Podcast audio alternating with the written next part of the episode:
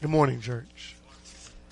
Our risen Savior has blessed us in so many, so many ways. And as we attempt to uh, step aside and think about all of the blessings that God has granted to us, we almost might as well stop because you can't. And that's just how rich the blessings and the love of God is. So rich and so powerful and so plentiful that we cannot count the number of blessings that He has granted unto us.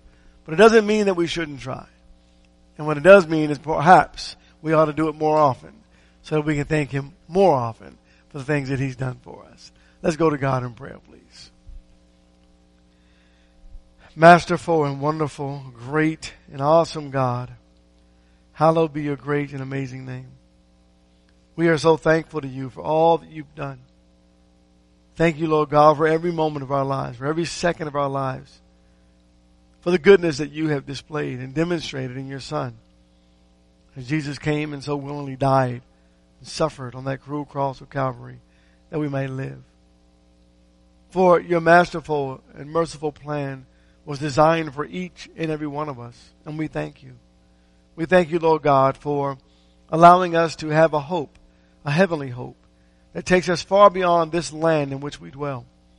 Knowing that every day there are ups and downs in this land, Lord God, it is you who brings us through each and every one of them. Thank you so very much for your kindness. Thank you for your patience. Thank you for your love. In Jesus' holy and precious name we pray and thank thee if it be thy will. Amen. Revelation, please, chapter 3. After listening to Brother James' opening, I thought maybe he ought to just finish his sermon.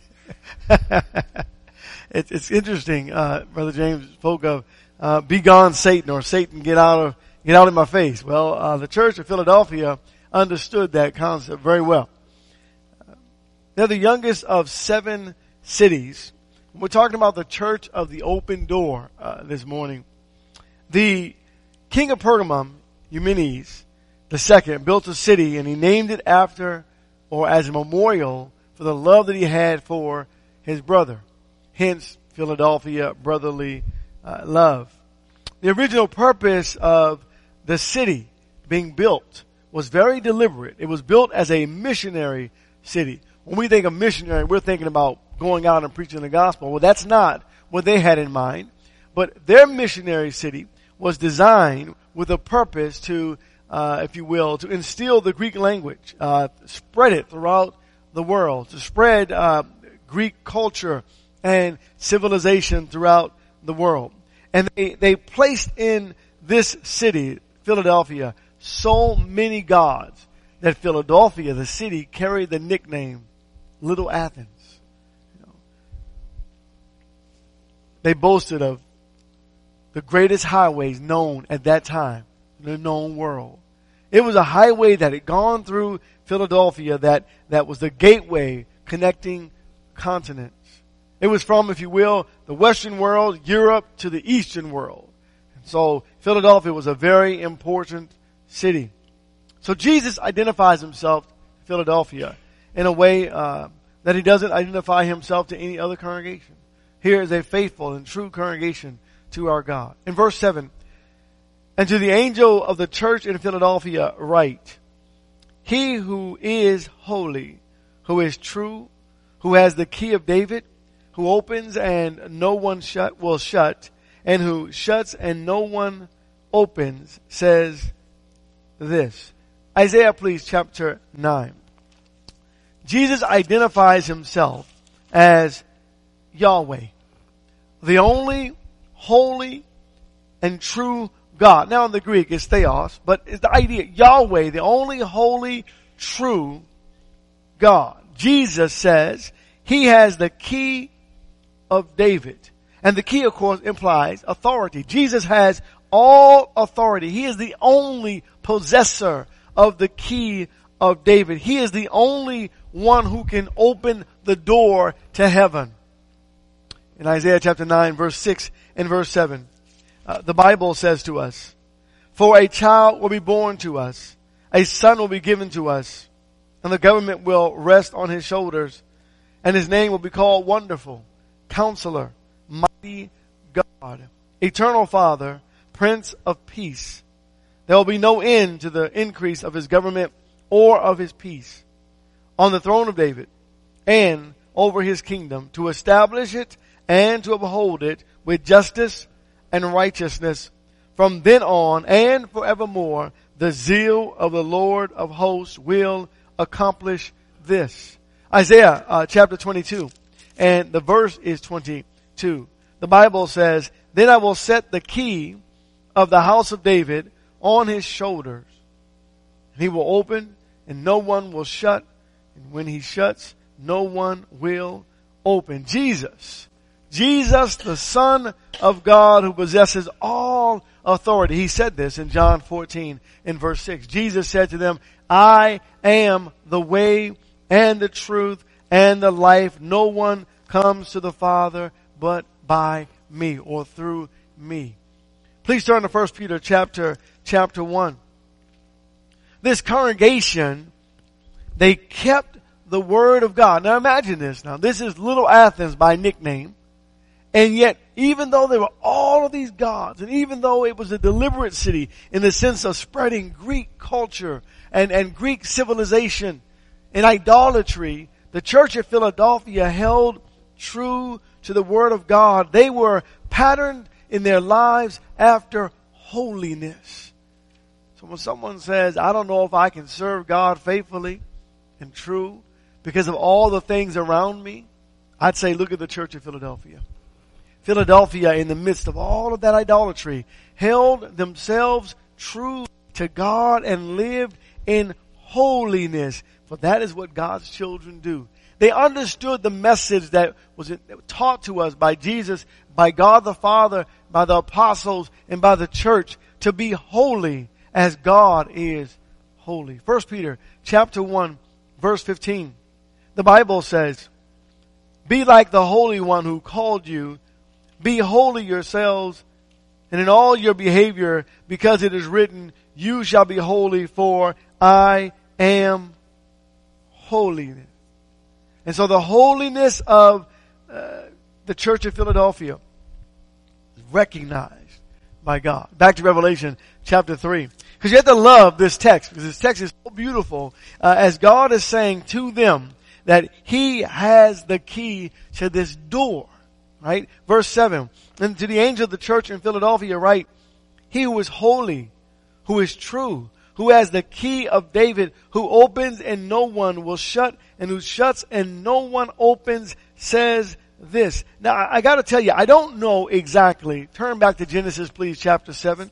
I do not know exactly what the door, uh, that was closed on them. I don't know what it was. I don't know what was going on, uh, in, in their lives, in that city, in the church. I don't know what was going on where the door had been shut and God says, I'm going to open the door that has been closed and I'm going to keep it open. I don't know what that situation involves.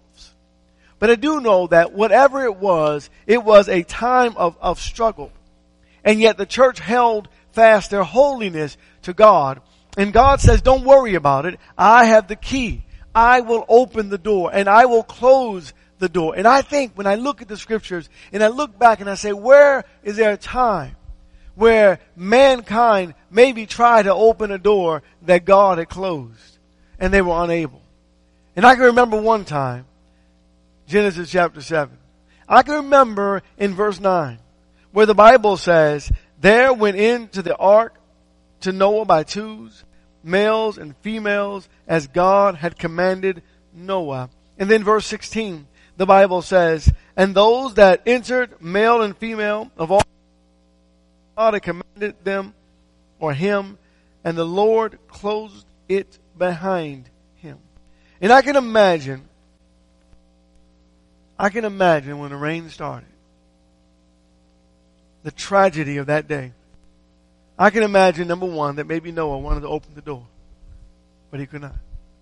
For God closed salvation when it was time. And God opened salvation when it was time. And I can imagine that all the people of that day, they were trying to get into this door that had been closed by God. Now that's a tragic scene. but the point that I want you to understand is that God today has granted to us an open door. And some in the world are refusing to come into that door. And one day that door is going to be closed. But right now, the door is open and Satan cannot close it. So we're in a pandemic and it feels troubling and there are struggles that we're going through. John, please, chapter 10. There are struggles that we're going through and, and we're wondering, will we ever get through it? Well, God has opened the door, brethren. The door has been opened and it remains open and Satan cannot shut it. But there is coming a day when the door is going to close. And so, through this lesson, please understand that we must surrender our lives to God while we have opportunity. And so someone or something closed the door, the church at Ephesus, or, uh, Philadelphia, excuse me, the church at Philadelphia, but God says, I will open the door. John chapter 10, Jesus explained this, this again. He says to them in verse 7, he says, Jesus therefore said to them, truly, truly, I say to you, I am the door of the sheep. All who came before me are thieves and robbers, but the sheep did not hear them. I am the door. If anyone enters through me, he shall be saved and shall go in and out and find pasture. And this church is what the brethren understood in Philadelphia and believed. You can come to God with anything. God is a waymaker. God is a peacemaker. God opened the door for evangelism. God opened the door for their Christian faith and for their lives. God provided, sustained, and kept them. For He has the key. In fact, not only does He have the key to the door, He is the door. You can't stop God's will. Amen. Matthew chapter 7. Here's the joy. Jesus is trying to tell us this all throughout the scriptures. God is trying to tell us this over and over and over and over again that He has everything under control. I mean, the emphasis of having the key and being the door. I mean, that is not a message to us, what else can we get, right? I have the key and I am the door, right? Now, in, Jesus says, verse 7, here's our prayer life, brethren. Matthew 7, verse 7. Ask and it shall be given to you. Seek and you shall find. Knock and the door will be open to you. One who asks receives and he who seeks finds and to him who knocks the door will be open. How many times does God have to say that to us for us to increase our prayer life? I mean, there are closed doors in our lives. There are struggles in our lives. There are temptations in our lives. How often do we pray throughout our day in our lives? Well, God is saying, if you ask, I'll take care of it. If you seek, I've got you covered. If you knock, I'll open the door. He's telling us this over and over and over and over again. How many times do we have to keep trying to resolve our own problems and solve our own problems without going to God in prayer when God says, I am not only the door, I have the key to the door. If the door has been closed, God says, I've got another one open. But we try to resolve our own problems on our own. God calls us to holiness. He says, I am Yahweh. I am the one who opens this door. So the church at Philadelphia, back to Revelation please, chapter 3, and now verse 8. The church at Philadelphia held fast God's word faithful and true. He says to them, I know your deeds. Behold, I have put before you an open door which no one can shut because you have little power and kept my word and have not denied my name. You have little power. Did you see? No one can keep a door closed that God authorized to remain open. No one can close a door that God authorizes to remain open. When Satan brings trouble into our lives, it's only going to last for just a season. You see? Because God says, here's a door, church, that I have opened for you. Don't worry about it. It's going to be alright.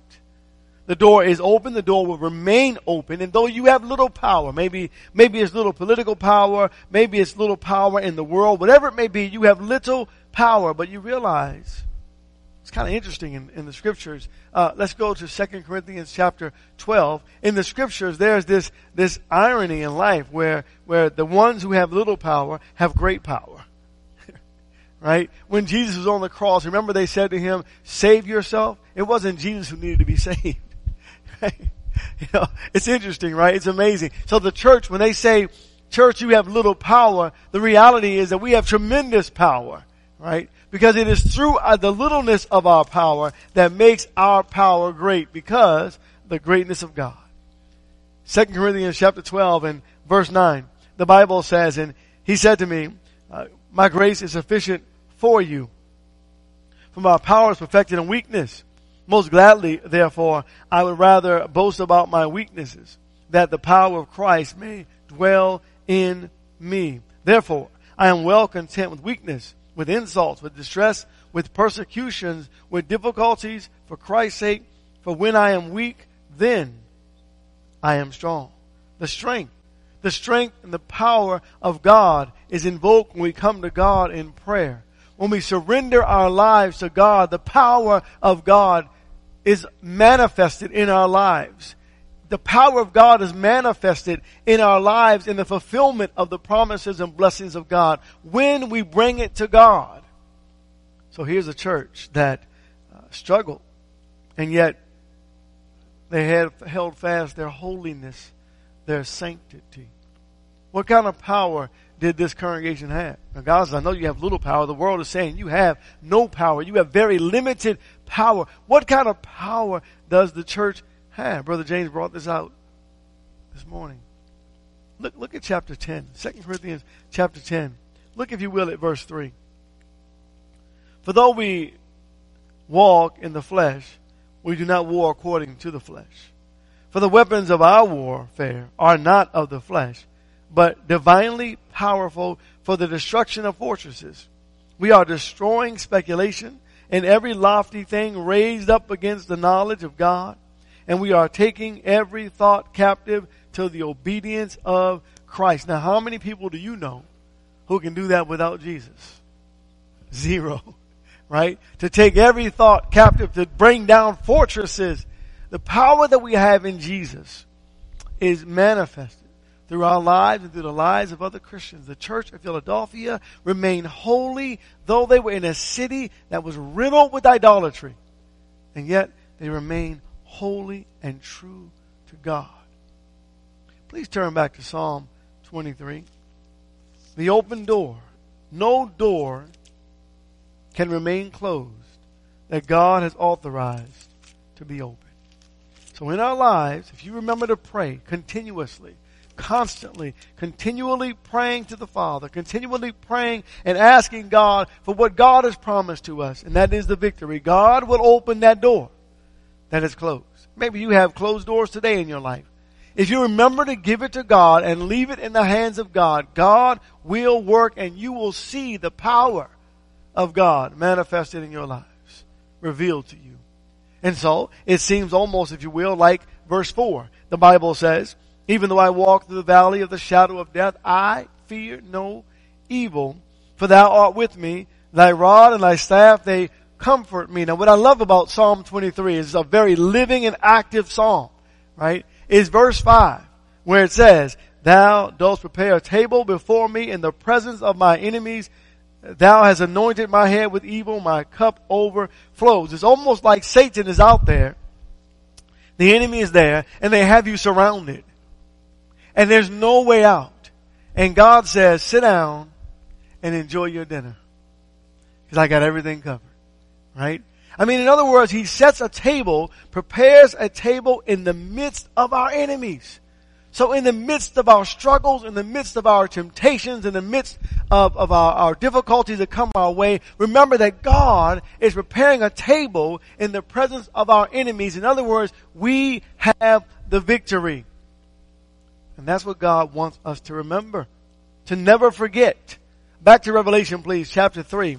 This congregation remained faithful, they remained holy, they remained true to God. It's a living example for us to know that, brethren, we do have the power to remain faithful, to remain holy, and to remain true. It is a choice. It is your choice. It is my choice.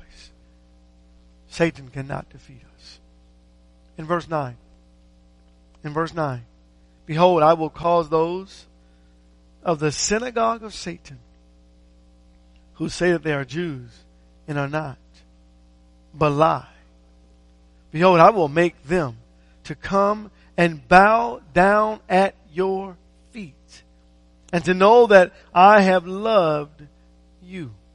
Because you have kept the word of my presence, I also will keep you from the hour of testing, that hour which is about to come upon the whole world to test those who dwell upon the earth.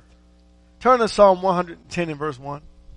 I don't know about you, but when God says there's a testing coming upon the whole world, but I'm going to exempt you from it, I'm going to keep you from that testing, the first thing that comes to my heart is fear.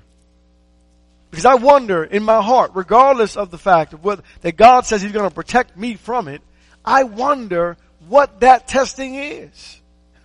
And I begin to say, Lord, what is it that you're bringing upon the whole world? And God says, don't worry about it. Because I'm going to keep you from it. Why? Because you remained holy. Because you have persevered because you have endured. I'm going to not only protect you from the hour of testing, I'm going to do as I did, if you will, as the Bible talks about Jesus in prophecy in Psalm 110 and verse 1. The Lord says to my Lord, sit at my right hand until I make thine enemies a footstool for thy feet. I'm going to make those who call themselves Jews and are not to come and bow down to you. Listen again to verse 10. Because you have kept the word of my perseverance, I also will keep you from the hour of testing, that hour which is about to come upon the whole world to test those who dwell upon the earth. God says, I have you covered. When they understand the love that I have for you, they will come and bow down. Whatever that situation was for the church in Philadelphia, God says, church, you're going to be alright. Stay faithful. Stay true stay holy. Church, the same message is to us, right? Turn to Romans, please, chapter 2. The same message is for us. That regardless of what's going on around us, this pandemic that we're in, the trouble that we're in, the struggles that we're going through, hold on to God. Keep your holiness, your sanctity, keep it together. Be godly, be holy, be sanctified. Stay true to God through the whole thing, all the way until the end. And God will continue to bless us. Hold on. Keep trusting. Keep praying. Continue, if you will, to hold on to Elohim, our God. Hold on to Jehovah Shalom. Hold on. Don't let go of God. Hold on. Hold on to Jehovah Jireh. Hold on to God's hand. His unchanging hand. Hold on to Him. Hold on to El Shaddai. Don't let go. Don't let go. Don't let go. God has the victory. We have the victory. We have won. We have overcome and we must continue to overcome. And so in their place and in their, in their city, the city of Philadelphia, there were some Jews who, who were saying they were Jews, God says, but they were not. They're of the synagogue of Satan. Isn't it amazing that a synagogue that, you, know, you go back and look at the Babylonian captivity where synagogues kind of originated, comes to the New Testament, and now, now that thing that was a, a substitute for, for the reality, meaning the actual uh, temple, and then later when, when Jesus came along and the apostles came along, they went into the synagogue, how that which is no longer for God has become for Satan. And they have come, these Jews, to, to say, hey, we are, we are the true Israel. But God has been trying to tell the church, if you will, verse 28, that this isn't true. For he is not a Jew who is one outwardly, neither is circumcision that which is outward in the flesh but he is a Jew who is one inwardly. Circumcision is that which is of the heart by the Spirit, not by the letter, and his praise is not from men but from God. The church today is, this is Israel. We are the promised people. We are the promised ones. And you go back and you look at the history of Israel and you watch how God interacted in their lives, taking them into the promised land and rescuing them over and over and over again and then realizing that we are Israel. God has amazing promises for us today. Right? In the church of Philadelphia, because they were holy and they persevered, God reminded them of who they were. You are my people. You are my children. And everyone's going to know how much I love you. Back to Revelation chapter 3 and verse 10. To the things in which they will see. I'm going to read verse 9. It's not on the screen. Behold, I will cause those of the synagogue of Satan who say that they are Jews and are not, but lie. Behold, I will make them to come and bow down at your feet and to know that I have loved you. They will recognize the love that God has for you. You just watch. You just wait. Now verse 10. Because you have kept the word of my perseverance, I also will keep you from the hour of testing, that hour which is about to come upon the whole world to test those who dwell upon the earth. I am coming quickly. Hold fast what you have in order that no one take your crown. Don't let them take it crown that God has given to his royal children. We are a holy race, right? a holy nation, a people for God's own possession, and he's given his holy people a crown. We are royalty. Hold on to your crown. Don't give your crown to Satan. Don't give your crown to the pandemic. Don't give your crown to temptation. Hold on to your crown as God holds on to you. Right? Stay faithful.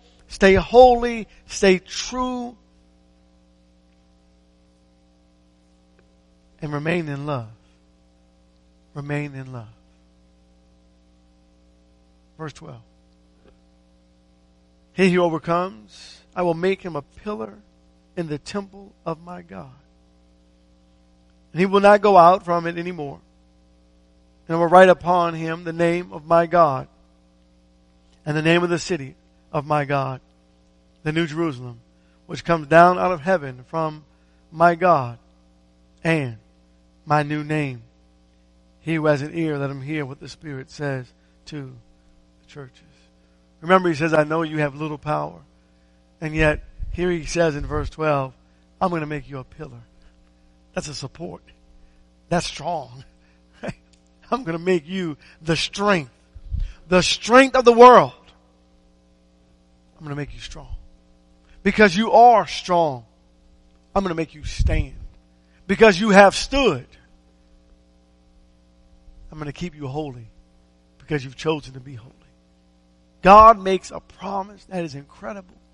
And he says, I'm going to put on you the name of my God. Name of God will be placed upon you. That goes back to what's coming in the future. That seal, the seal of the Old Testament, the seal of the New Testament, the seal of the Holy Spirit. I am going to put my name on you because you belong to me. And how important is that name, brethren? Look, if you will, at chapter 20, verse 14 and 15. How important is that name? And death and Hades were thrown into the lake of fire. This is the second death, the lake of fire. And if anyone's name was not found written in the book of life, it was thrown into the lake of fire. How important is that name? Well, I ask you a question. Do you belong to Jesus Christ? And if you do not belong to Jesus Christ, on the day of judgment, you will not have that name. And if you do not have that name on the day of judgment, just like in the days of Noah, when God closed that door, the door will be closed to you.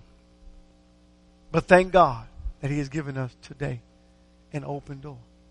for all of us to surrender to God. If you are already a child of God and you would like to repent and thank God for the open doors, today is a day of salvation. And if you are not a child of God, today is the day to surrender to God in the waters of baptism, having heard His word and believed it, having godly sorrow in your heart, finding repentance, that desire to, to change your life, to change your way of living, to make the good confession that I believe Jesus is Lord, the Christ, the Son of the living God. Be baptized, immersed in water for the remission of your sins and walk with Jesus until the end. Remain holy, faithful, and true. The lesson is yours. God bless each and every one of you. Thank you for your time.